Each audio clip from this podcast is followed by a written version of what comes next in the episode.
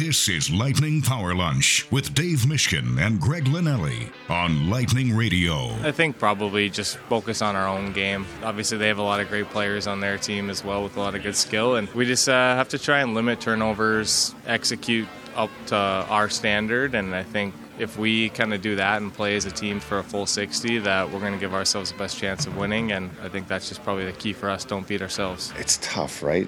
When you play all these games and you go into Carolina and you score eight on 15 shots, and then the next two games you score two on 75 or whatever it was.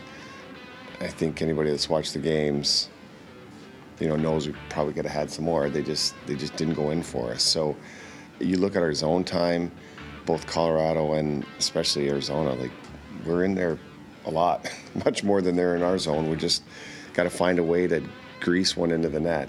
So it's not like the guy, you know, it's a lack of trying. Uh, we just got to execute better when when the, the, time comes, and hopefully, like tonight is a night where, um, you know, we can do that because it's you just can't sit there and depend on the power play every single night, and and uh, uh, like I said, we're getting our opportunities. We just got to bury them now. Yeah, that's that's for sure. You got to bury them, no doubt about that. Will they be able to bury them tonight against the Pittsburgh Penguins? Tim Benz from Trib Live Media will join us in about a half hour. I've known Benzie a long time, and I can tell you he's going to talk about the power play and how bad it's been. we'll break that down with him and uh, have a lot of fun talking about the Pens and Lightning for sure. Dave Mishkin with me, of course, the radio voice of the Lightning. I am Greg Linnelli. And Steve Ersnick is our producer, getting you set for that game tonight. The Lightning back in action after, you know, a disappointing end to their mini three game road trip. And I think they want that rectified. It's always fun when these two teams play, partner, because I feel like anytime you get the star power on the ice that the, these two teams can put on – it's usually a pretty entertaining game. Both teams have had their moments against one another over the last handful of years, and uh, I anticipate a little bit more of the same tonight. So, with Tim Benz, are you implying that somebody who covers a team in the media tends to focus on the negative rather than the positive? That's what they do, right? That's shocking. what they do, right? Is it what they do? I mean, I'm looking at the Penguins have five shutout wins this year. Their penalty kill is outstanding. It's sixth best in the league. They're a top 10 defensive team. And, you know, they're right in the hunt too. I mean, they're below the playoff cut line right now, but they're certainly not out of it. And I don't know. I mean, this power play is very confounding for Pittsburgh because it's at 12.1%. They, I'll tell you exactly how many goals that they've scored, what that equates to in terms of actual goals they've scored seven power play goals all year, which I use the word confounding. That's the right word because you have Crosby, you have Malkin, you have Two of those Guentzel. were in one game, by the way. so Uh, yeah, you would know that. You have Erik Karlsson. Now, Karlsson is new to the team, but you would figure that a guy like Erik Karlsson would be able to mesh with how many future Hall of Famers are playing on that power play right now for Pittsburgh. So, what I'm saying is, you would figure that that percentage is going to go up. And when it does, I mean, if the Penguins can continue to defend like they've defended, they're going to be in very good shape. Both their goalies, Jarry and Nedeljkovic, have save percentages over 900, well over 900. Jarry's at .916. Nedeljkovic is at .937. He's only played four games. So look, I'm I'm taking the the the half full approach, probably more than half full for Pittsburgh. But we'll talk to your longtime colleague and friend and, and get the all the dirt on the Penguins. For the Lightning, you're right. Losing streaks are a problem. Regulation losing streaks are a big problem. And the Lightning need to nip this in the bud.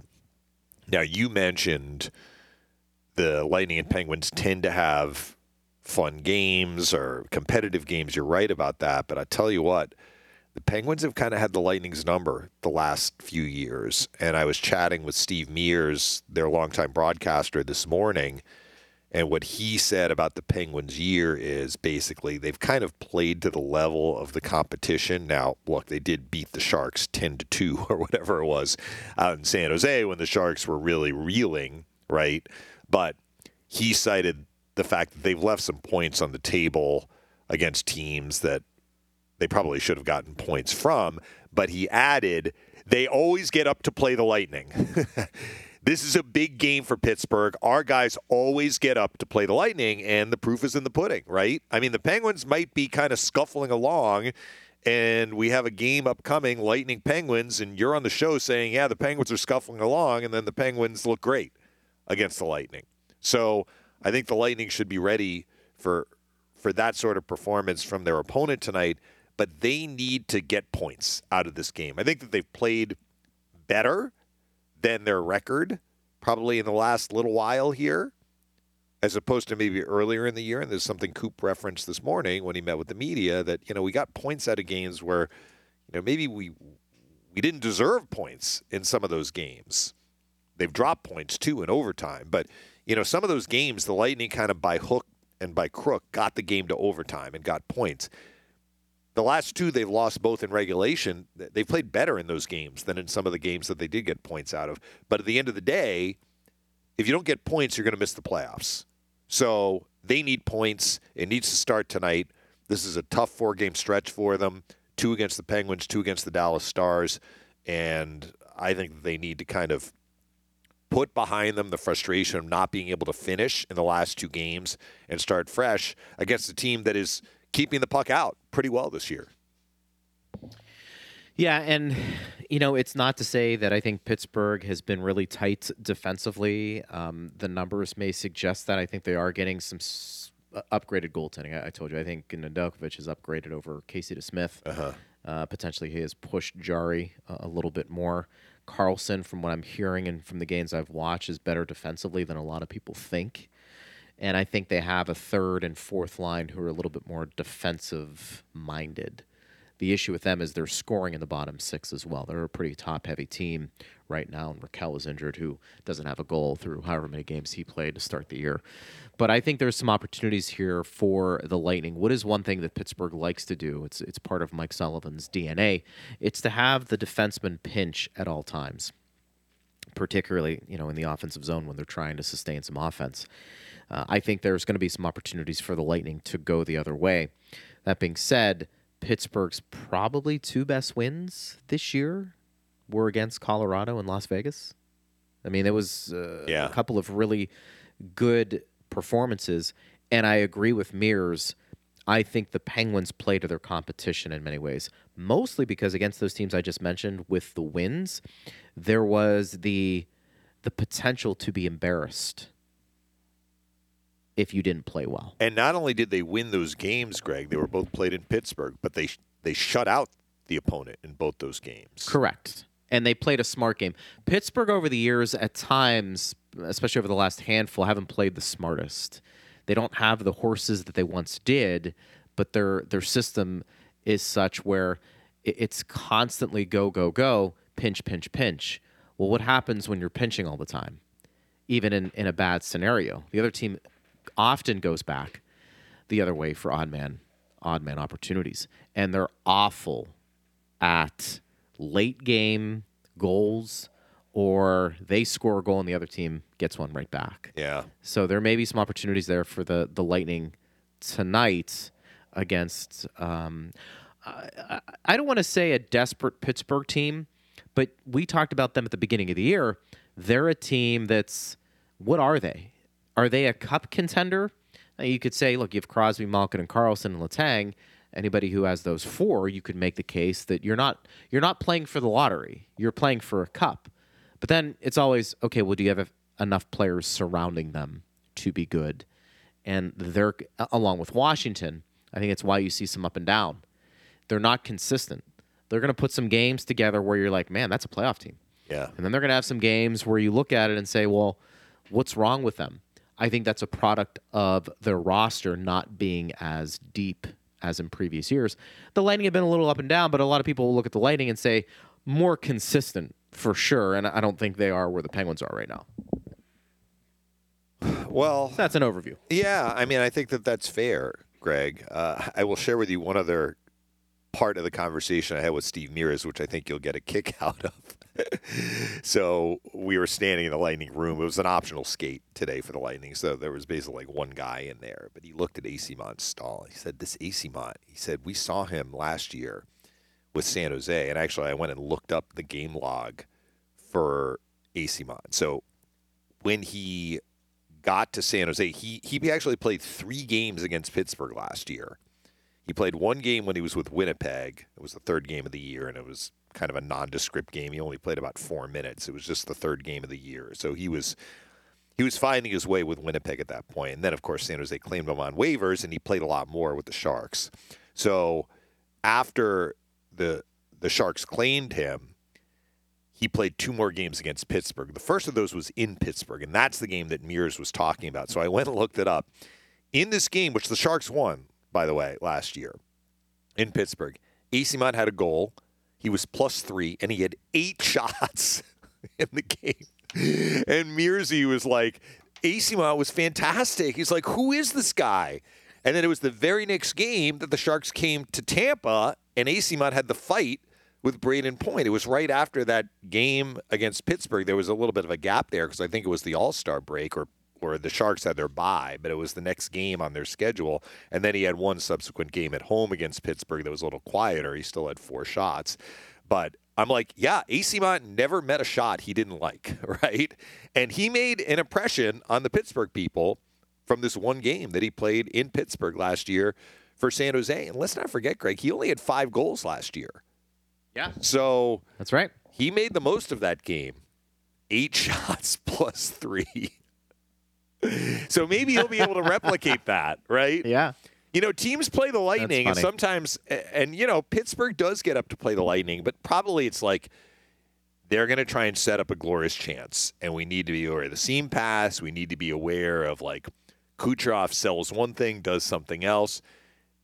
They're not expecting a high volume shot game, probably. And then there's Eyssimont who's just like puck to the net, puck to the net, puck to the net, right? It's kind of like the anti-lightning DNA in, in some in some ways, but it, it's a it's a good element to have, right? Because it is different than the way a lot of the other players operate on the ice. Well, that is true. There's no question about it. And If Eyssimont has a goal You tonight know- and is plus three, that's a very that's a very good sign for the Lightning. Are you gonna go With over to Steve shots, and with eight little shots? tip of the yeah. I'm wondering uh, because you know we do, we do talk about depth scoring. I think it's one of the reasons why a lot of people are optimistic about the Lightning this year is they're finding some of that, and there's the potential for that to even grow more as the season progresses. I think with Pittsburgh, it's basically been Lars Eller and you know, five guys who were kind of hitting or missing. And most of the time it's been missing. Acciari's been a disappointment. Nieto's been a disappointment. Carter, we know, has been in and out of the lineup. He's no longer the 30, 40 goal scorer he once was. He's 37 years old. I'm not sure what the Yeah. expectations are. Um, but that's kind of where the cap situation comes in. He signed to a two year deal last year, and you're kind of like, okay, well, what do I do with this? And then you've got Radim Zohorna, who I like, six foot six, big guy, who there's some skill there. But again, younger player, not there's not a ton of a, a track record there. So I think what separates these two teams, um, not only I think where their stars are, but I think where their depth is. I think the Lightning feel better about it coming off even a, a disappointing road trip. I think Pittsburgh's still trying to figure out, you know, what do they have, um, especially in net too, because haven't had a lot of success in the playoffs with Jarry, and of course Nedeljkovic is new, and that's going to be something they have to get over, assuming they they get into the playoffs. But one thing they will have to contend with tonight will be Sidney Crosby and his line. Sidney Crosby uh, continues to put up numbers at a pretty alarming rate at his age. And Dave, as you know, he plays a pretty taxing game. It's not like one of those guys who skates around the ice and and just is an offensive player. Right. He's he's doing a lot of the nitty gritty work. He's taking a lot of important face-offs, and at his age, to put up the goals he's put up so far, and then you factor in Guentzel and and and Rust to an extent, who's been a little banged up but coming back. Uh, a pretty good first line. Malkin's been better for sure with Riley, and uh, you know they have Drew O'Connor on that line, um, who's a younger guy. But the first line, they're going to have to understand where they are and Karlsson and Letang are basically one or the other is playing with Letang or Malkin every time they step on the ice. And so that'll be something to kind of keep an eye on, particularly Karlsson, who, when you watch him eh, on on a consistent basis, you can appreciate how good he is because he's been, he's been, he's been pretty dynamite. Yeah, I mean, you talk about questions about his defending. Like he's a higher risk player. He always has been, but he is plus seven this year. So I mean, you can take that for what it's worth. The Penguins have not scored a lot of power play goals this year, so the, you know the goals that they've scored have come five on five. So your plus minus is going to reflect that. So it's part of just kind of how their season has gone. But you know, he's been on the ice for seven more even strength goals scored than allowed, and that's positive. You know, when you're talking about Erik Karlsson, and he does have six goals. You know, you brought up something at the beginning of of your last statement about the depth scoring with the Lightning, and I I'm inclined to agree with you about the depth scoring the Lightning have gotten, and we're talking about the forwards, not the D. But there has been this narrative that has taken hold in the last couple of days, games, as the Lightning scored one goal in two straight games, that it's been Kucherov and Point, and the Lightning are not getting enough scoring behind them, and their five on five scoring is not good enough, which is why you know they're not getting as many points essentially. And they need more five on five scoring. They need specifically more five on five depth scoring. And i feel that this is first of all it's not accurate. Coop was asked about it this morning and he was like yeah yeah we need more depth scoring. So i think this is an example of the recent trend masking the actual the actual story and the actual facts because you were right the Lightning have gotten depth scoring. And their depth scoring, because we know who's on the power play, the depth scoring has been five on five. The problem the Lightning have had is too many goals allowed five on five. That's why they're underwater five on five. So when I look at five on five goals for, you know where the Lightning rank? Now they played a couple more games than some of these other teams, so they've had a chance to to score more. But nonetheless, out of 32 teams, where do the Lightning rank in five on five goals for, not differential? Take a wild guess, Greg. Goals. How many for, five on five goals have the Lightning scored, and where do they rank? Now, I'm not going to ask you how many, but where do they rank out of 32 teams? Well, I'm, I'm talking this out loud. I'm not looking at anything. Overall, they're in the top five in scoring. Correct.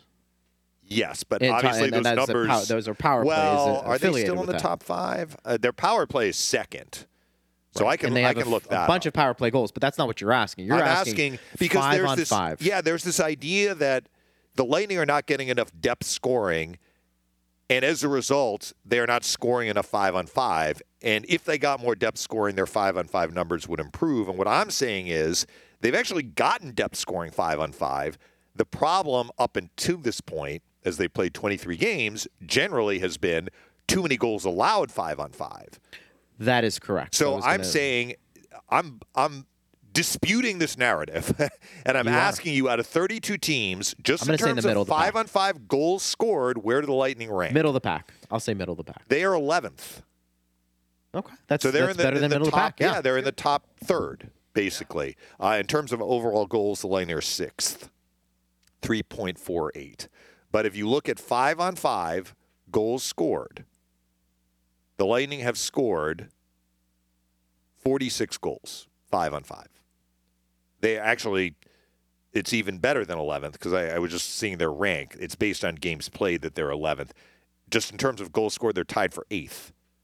There are four teams with 46 five on five goals scored, and we can look at their roster, Greg, as well, and just see the production that they've gotten from guys not named Kucherov, Point, or Stamkos, who uh, they've scored a lot. Particularly Stamkos has done a lot of his work on the power play. Point and Kucherov have done both, but here are the numbers. Eyssimont, four goals. Barry Boulet, four goals. Nick Paul, eight goals. Luke Glendening, three goals. Cirelli, three goals. Tanner Jeannot, four goals. I mean, that's pretty good, right? Yeah, I mean, I think that they are getting for sure. uh, you know, you're not gonna you're not gonna expect pick one of these guys. You're not going to expect Tanner Jeannot, and he did have over 20 goals a couple of years ago, but we, we kind of feel that that might have been an outlier year. Would you like to get maybe 15, 16 goals from Tanner Jeannot? Well, he's got four quarter of the way through the year, so he's on pace to to get to that mid-teen number if he can keep it up. I didn't even mention Hagel, who's got 10 goals. How many power play goals has Brandon Hagel scored this year? Of those 10. I mean, he's doing most of his work five on five. Power play goals for Brandon Hagel zero. So, I mean, you can kind of you can kind of interpret things the way you want to interpret them. Why did the Lightning only manage to score one goal each of the last two games? Well, they didn't score in their power play, and they didn't get a lot of power play chances. So, the, the overall premise that you can't just rely on your power play to get you your offense is true. Now, the flip side of that would be like the Pittsburgh Penguins, who are saying our power play is, is hurting us. Like when we need an extra goal, we're not getting it on the power play. That's a separate argument for a different team. The Lightning are in a different boat. But, you know, they did fire over 70 shots. They attempted over 70 shots in each of the last two games. And a lot of those came when they were not on the power play. The Colorado game, they were credited with eight shorthanded shots, which is kind of amusing. I think some of those were like jam around the net plays where they counted, you know, jam, jam, jam. There's three shots, which they should. Like those are shots that the goalie stopped. But I think that I think that the Lightning have been fine offensively. I would like to see them score more five on five goals relative to their power play goals, but I think they're scoring enough. They had back to back shutout losses earlier this year, and they've had back to back games in which they've scored only one goal. The back to back games in which they've scored only one goal, they did a lot more offensively in the two games than in the two games in which they were shut out. So I think if they can continue that, the goals will come. What I am what I am looking at though is they are defending better. They are defending better than they did at the start of the year. And and kind of piggybacking on your point about Pittsburgh, that will need to continue tonight. They can't have a loose defensive game against the Penguins. I don't care what their power play percentage is.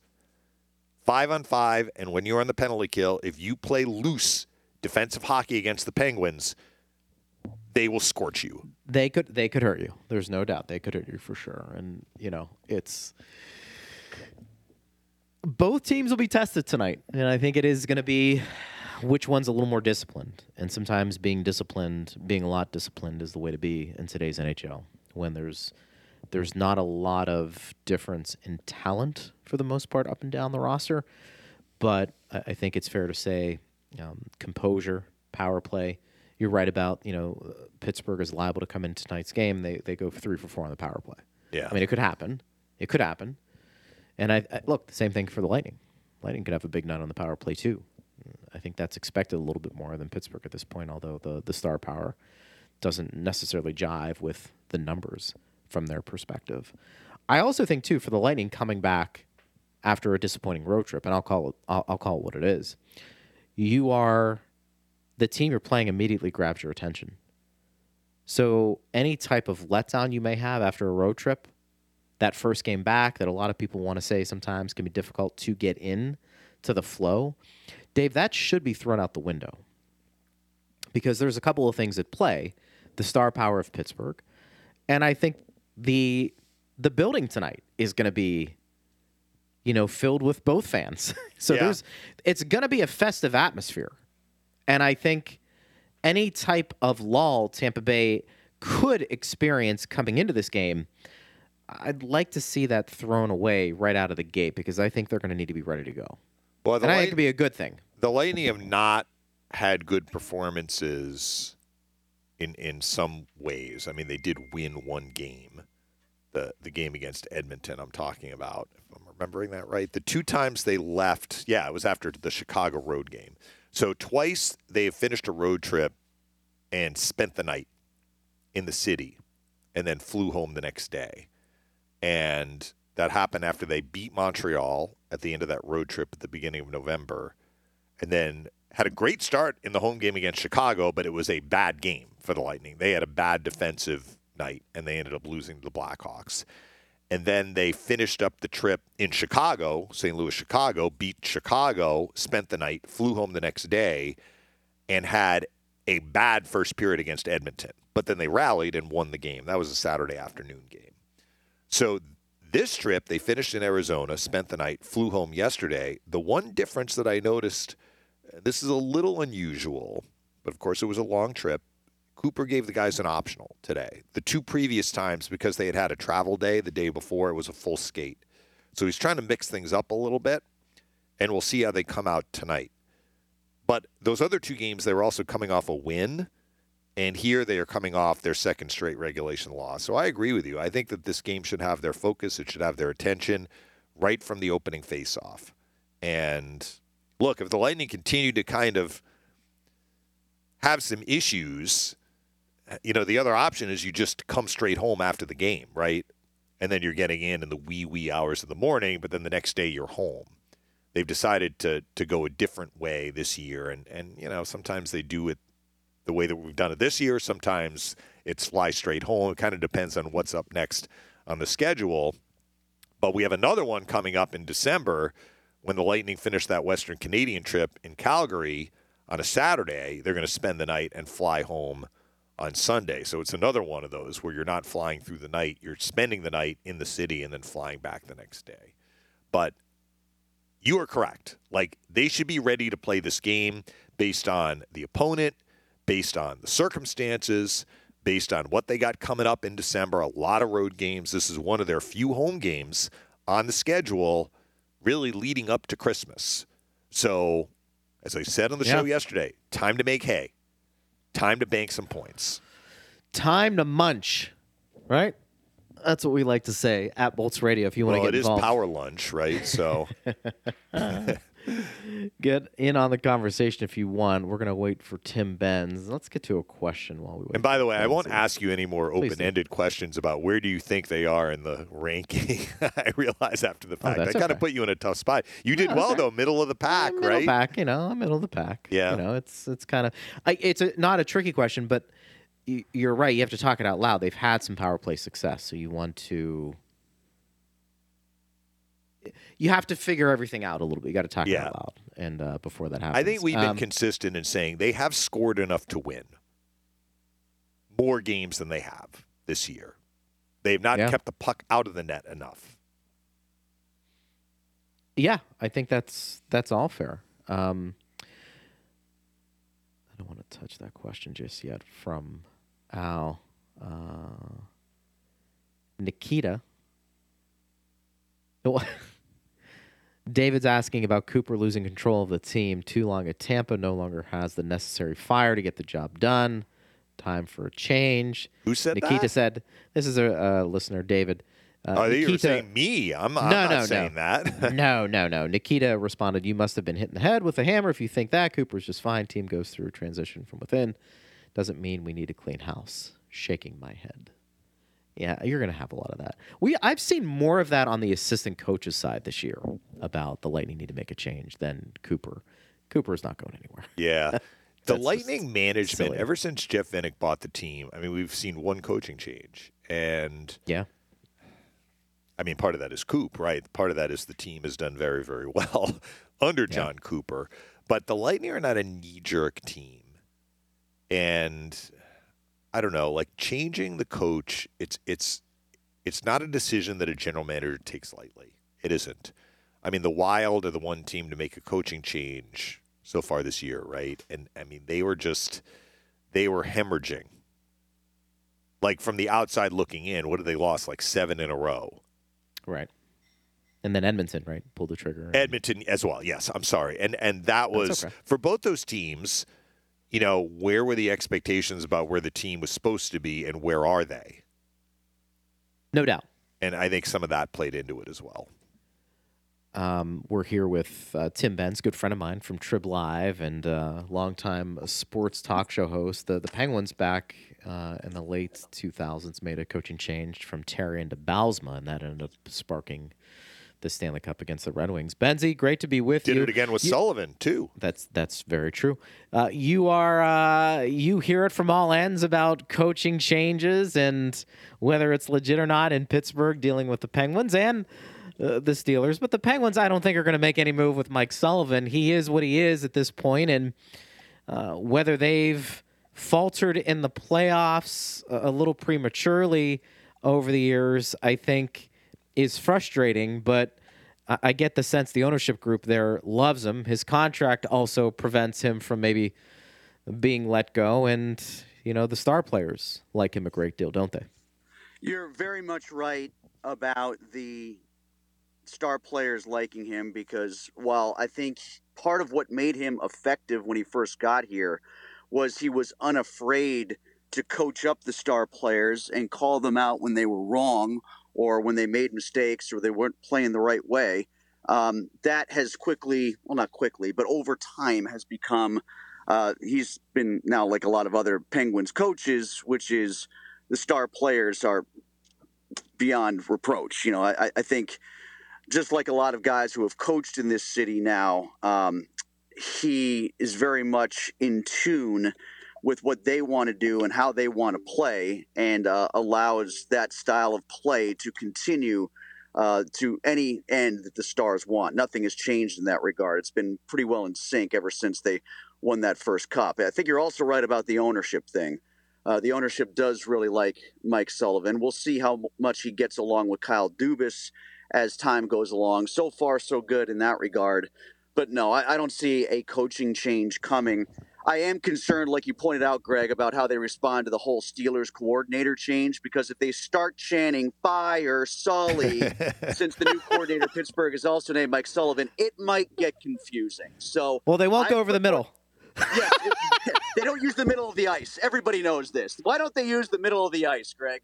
Um, no, I, I think I, what I have suggested for Penguins fans is one side of the arena should chant "Fire Faulkner." It's got a good cadence. It's got a good rhythm. Then the other side of the arena chants back "Fire Sully." So at least there's a distinguishing point between the two Sullivans. That's that's the way I think we should go with this. Tim, I still remember well when you joined us last year, and the Penguins, I think, had gotten off to a pretty good start, and, and you were maybe not the only one, but one of the people saying basically, hold your horses here, that they didn't do enough. Basically, you said last year, they didn't do enough during the offseason to, to make a decisive change from what this team had been before, and they did miss the playoffs last year. Well, I'm looking at the roster this year. They've definitely made changes, and both in terms of their their depth pieces, but then of course the big one was Karlsson coming in. I'm not going to ask you about him right now, but I want to ask you about Letang because I think the consensus was Karlsson's arrival would allow them to play Letang maybe less. He's on the other side of 35. He's got a lot of miles on him, medical issues as well throughout his career.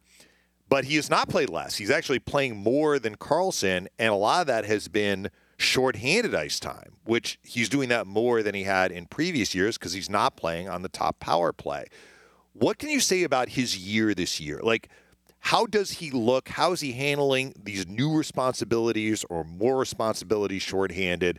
And and do you think he's benefited basically from from playing a little bit less on the power play but doing other stuff more?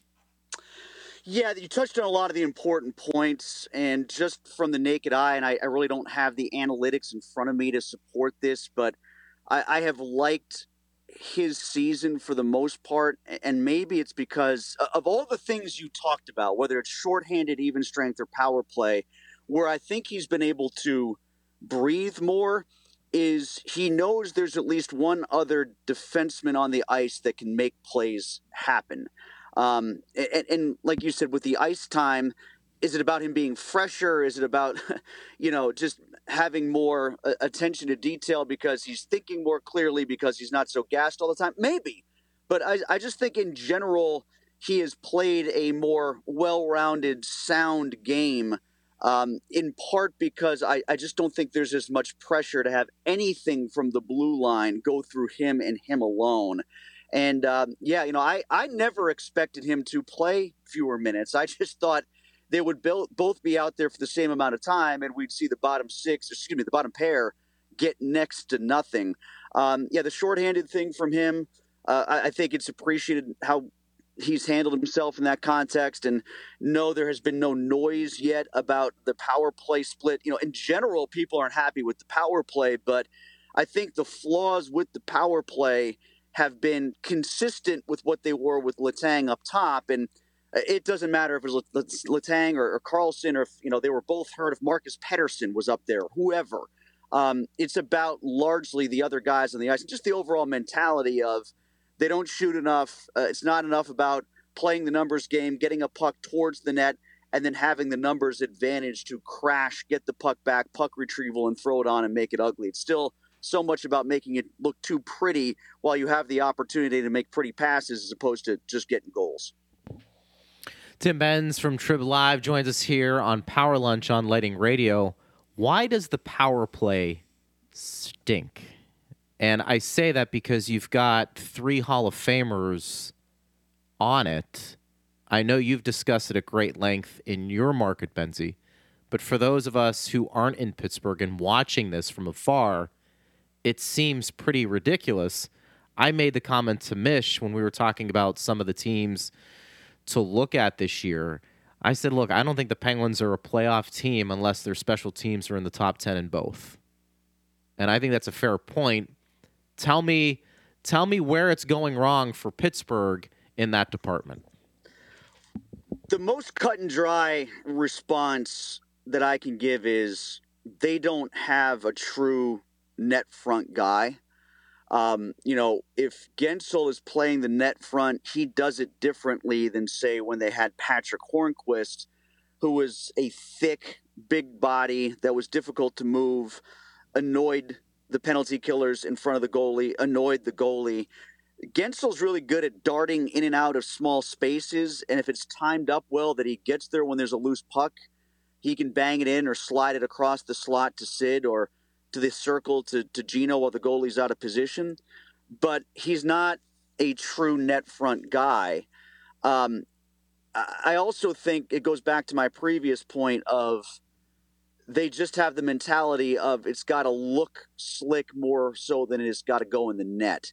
Um, you know, and, and I think they kind of have this mentality of we don't want to be greedy on the power play, where I think every great player should first and foremost think about being greedy on the power play. Like, and I don't, you know, there's that stat, there's that, I, I can't remember exactly what the numbers were, but one of the things that people were so excited about when they got Karlsson here was he had the best percentage of feeding the high slot on the power play of completed passes well, who's going to go there and who's going to make those passes complete and turned into goals? Like, take that first pass and put it right on net instead of trying to make the extra pass.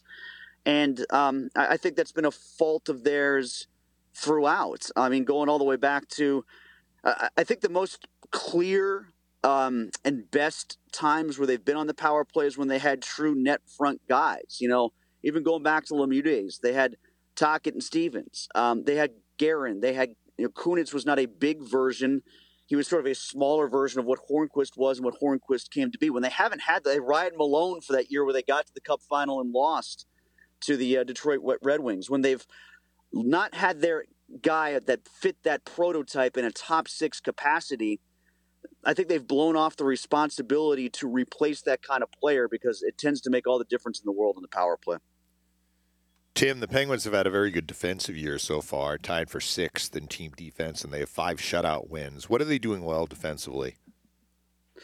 Yeah, you're you know you're right about that. The shutout wins it, it kind of brings down their goals against, and you know the, the ratio of when they have shutouts when they just get victories. It's kind of funny. It's like, do you have to rely on your goaltender being at his hottest to win? And I, I think that has played into it. Uh, you would like to see them win more games like they did against uh, Tampa. You know, when it was a low scoring game, they gave up a couple, and you know they don't have to to, to win a one nothing shutout or a two nothing shutout and then get an empty netter. You know, I think when they're at their best, they keep the goals down from the other team by not making mistakes in the neutral zone and getting into the offensive end and controlling play there. Um, I do think they are better at tracking back now. Um, I do think they have better players on the blue line to play the way that Sullivan wants to play to get it out of their own end without mistakes and having turnovers from uh, the red line back as they're trying to exit the zone that have resulted in fewer goals against. Um, but I, I, do think a lot of it is if they are to get back to the playoffs and be the team that everybody thinks they can be, you know, it's it's meshing on nights where the defensive system and the exiting of their own zone zone is sound when the goalie is having an on night as well, and that just hasn't meshed enough in, in recent years for them to be noisy in the playoffs or last year even get to the playoffs. Tim Benz joins us here on Power Lunch on Lightning Radio. Benzie, they wanted to upgrade their depth in the offseason. They got a bunch of players. Are they better? Yeah, great question. Um, that is still to be determined. You know, they are relying on some guys uh, like Drew O'Connor who are more homegrown that are, you know, starting to turn into something now. Uh, Eller, I think, has been a nice addition. Acciari has come on more lately. Um, you know, the way they've pieced around the fourth and third lines through some injuries and, and some guys that have just not been available has been – I, I think they've done the best that they can with it. You know, one thing that I think has you know hurt them uh, lately is not only have they not had Rakell of late because of injury, he hasn't done anything when he was healthy, and uh, you know they had to dot him down a line I think for a, little bit here and there for a game or two before he got hurt. So you know, and, and they've also with Rust being ha- out the last couple games before coming back the most recent one, uh, where he did score a goal uh, against Nashville, that kind of juggled some things around. I do think they are a little bit better. But one thing that I'd love to see from this organization in the near future is to get third and fourth line guys that are their own homegrown guys uh, that are deserving of a call up, deserving of more playing time, that might be ambitious and uh, capable enough of being second liners. Um, you know, they do what Rust and Conor Sheary and Tom Kuhnhackl and all those guys did when they really injected life when they came up as, as bottom line guys and then got elevated when they eventually made cup runs, especially Rust and Sheary. Th- those are the guys that are still not present all that much in this organization. Nylander got called up and has started to, to flash. And like I said, O'Connor's kind of been in that mix. Um, so they need more of that uh, instead of relying on, hey, let's get a 30 something year old guy for one more contract or one more paycheck to see if he can be a good third or fourth liner. I, I think that's kind of run its course here in Pittsburgh. Last question for me, Tim. I want to ask you specifically about two players that are not homegrown. they came over during the offseason. I like both of them, uh, having seen them play for other teams. One is Reilly Smith, who seems to be a, a big game player, a big moment to score a big goal type of player. How does he fit in? And the other is Ryan Graves, a guy who very quietly, like he led the NHL in plus minus a few years ago with Colorado. He had a great plus minus last year in New Jersey and I really like him as as kind of a defensive defenseman. How have they fit in this year for Pittsburgh? Yeah, I think the fit thing with Graves is a big deal. Um, this was just kind of a little nugget that I picked up on our pregame show on, on 1059 The X. Paul Steigerwald brought this up, like from a conversation uh, that he had had with Graves when the Devils came to town and they played each other. And he, he said something to the effect of, there's no more polar opposite in terms of style and approach, especially on the penalty kill, for what we were asked to do in New Jersey versus how we're supposed to attack the puck carriers and puck handlers in the offensive zone here in Pittsburgh. And maybe we didn't have an appreciation for that, for a style fit for him. It was kind of a nuanced statement. And uh, I think he's getting there. I think he will get there. I like his game. I like the acquisition.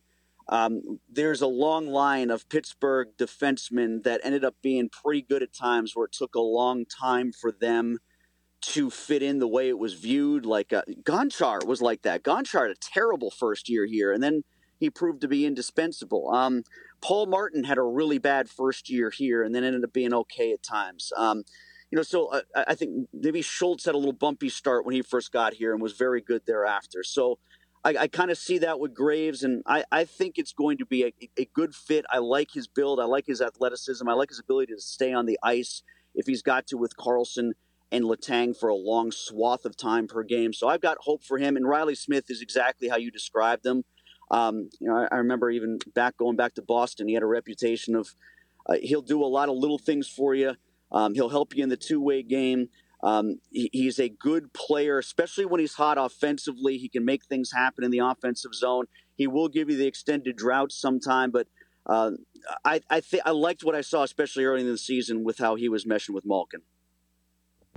Lastly, let's stay with the stars. Benzie, what do you make of the play of, I'll call them the big four, Letang, Crosby, Malkin, and Karlsson? And uh, my opinion, just all of them, I think, have, have played above the line, as, as Mike Tomlin would like to say, some better than others. But the decline in their play compared to where they are age wise and how much they've played really hasn't been substantial, has it?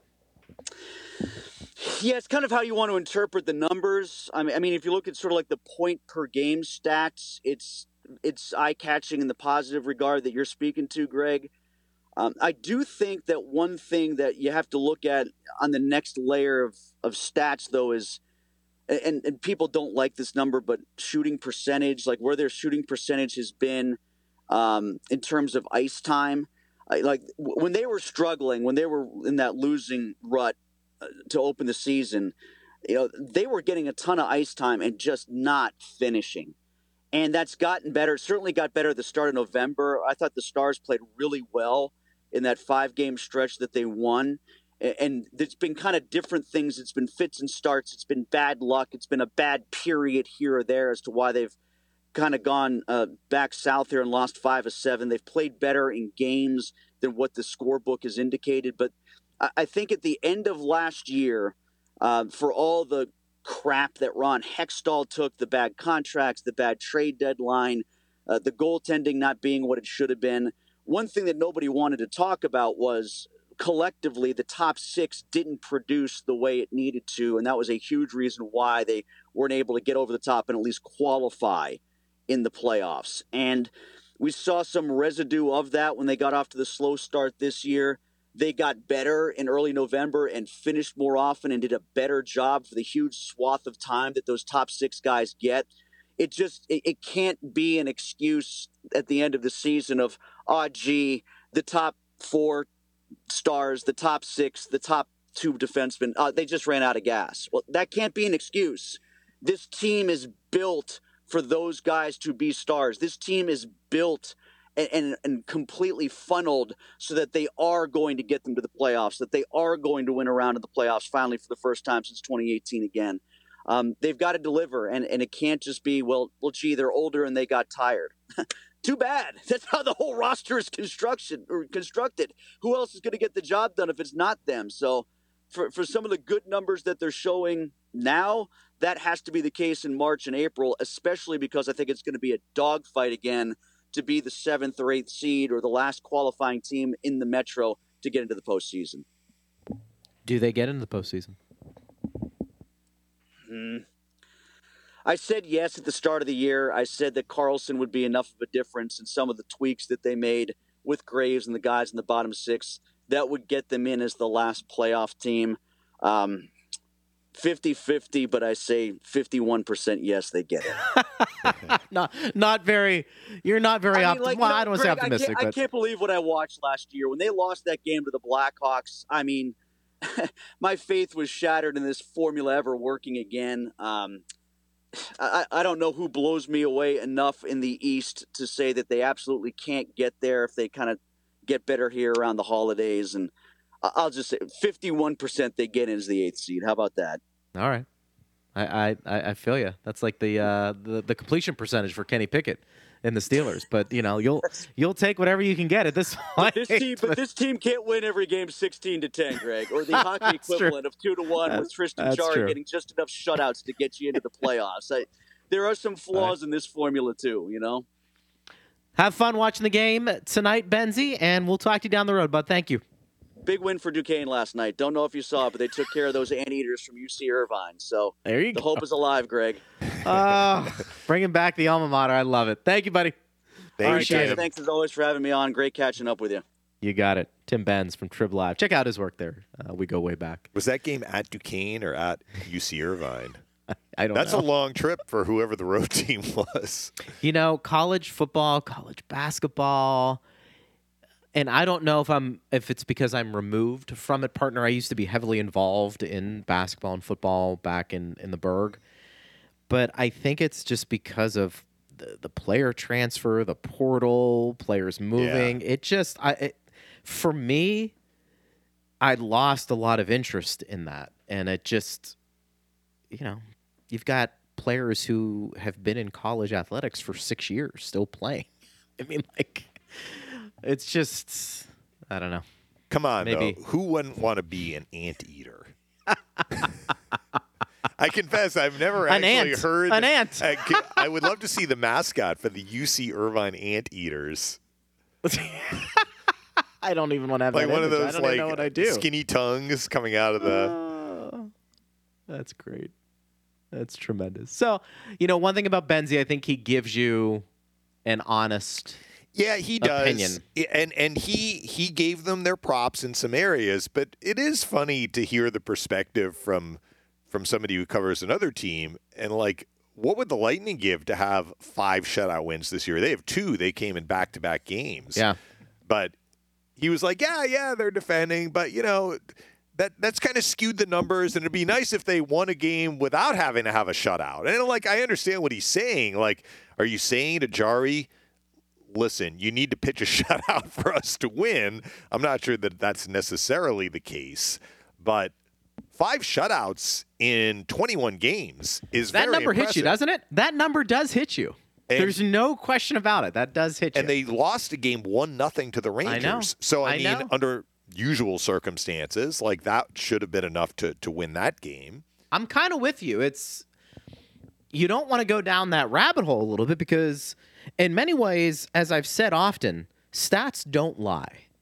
It, it may not tell the whole picture 100 percent, but it's it's pretty accurate. You know, I mean, if you're you know, if you're in football, if you have a high completion percentage, for the most part, you're having a good year. You know, now I, I, again, dinking and dunking, and maybe you're not throwing the ball downfield, so you're not taking a ton of risks. I understand that. Uh, it could be the same. Like Marty Brodeur, I think is a really good example of some of that. Like he played in a system they just didn't allow a ton of shots, but you know he'd have nights where he'd stop 18 of 19, 22 of 23, but at some point his numbers and wins become so astronomical. What do you what are you really going to say? It's like Dave Andreychuk. You get to over 600 goals. I mean, enough, enough, enough is enough. With the well, he didn't do this in this era, or he didn't. He, he was never one of the top five players throughout uh, a portion of his career for an extended period of time. And maybe that's true, but those numbers you can't overlook them. And five shutouts through how many games, Dave? You're right. You can't overlook them. Are we gonna are we gonna look at Pittsburgh from afar and say I think they're one of those teams that they're just gonna lock it down defensively every night and they're gonna really suffocate you and you're gonna have games where you know you can't even get 20 shots on goal. I don't look at them that way.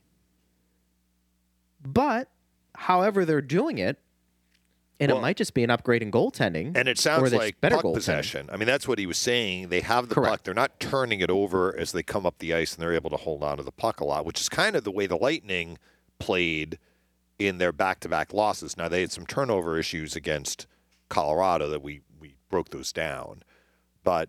Look, if you have the puck and you hold on to the puck, the other team is going to have a hard time scoring. Yeah. No, for I agree.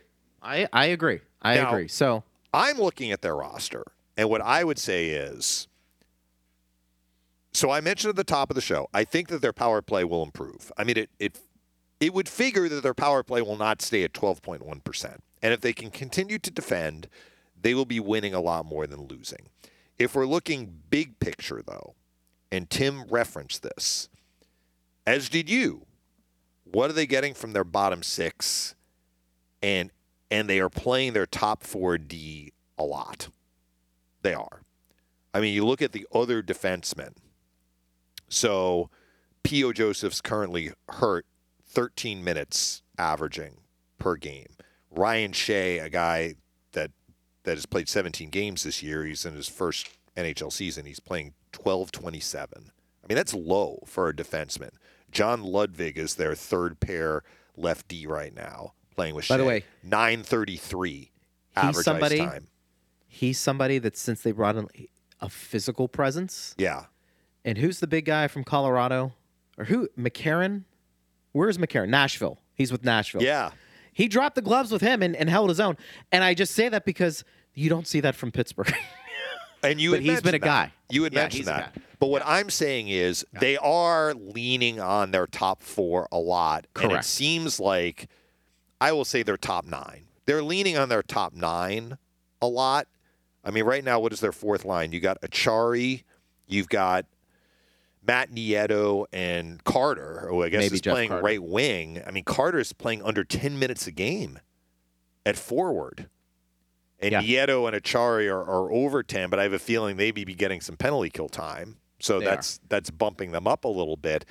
And that's the part that I would say is Sully going to tilt his ice time toward his top forwards and top defensemen for the whole year. And you might say, well, a lot of teams do that. Look at Kucherov's ice time. Well, Kucherov's not 36, right?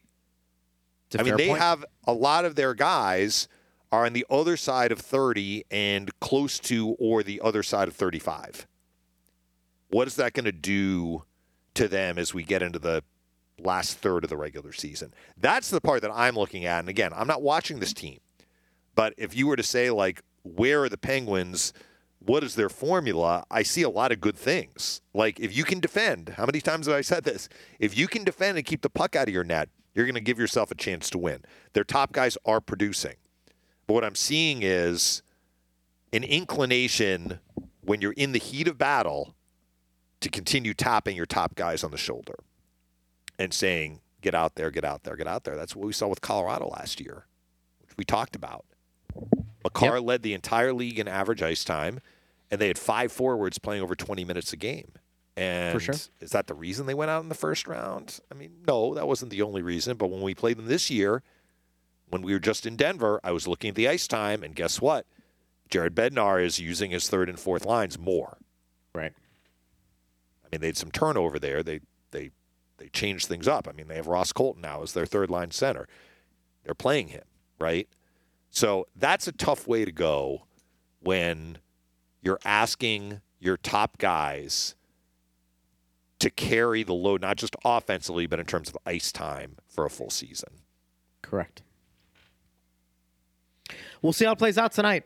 Yeah. Uh, regardless, it should be a fun game, and then you and I are going to recap it tomorrow on these airwaves. It is a big game for the Lightning. I mean, Yeah, I will say that. It is. you know, if they lose this game, is it the end of the world? Of course not. You know, they they there's a lot of runway left, but this is this is a little bit of a a dicey part in the schedule in terms of what they have coming up. How many road games, how much travel they have. This is a home game. They've been good at home this year.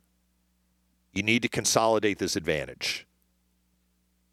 You need to pick up points against this Pittsburgh team. Don't let a two game losing streak go into five. No, certainly not. Partner, great job. We'll talk yep. to you tomorrow, and I'll see you tonight. Yeah. Pre games will be see at 6.30. Thanks to Tim Benz. Thanks to Steve Ersnick and Austin Wright. I'm Greg Linnelli. You've been listening to Power Lunch right here on Lightning Radio.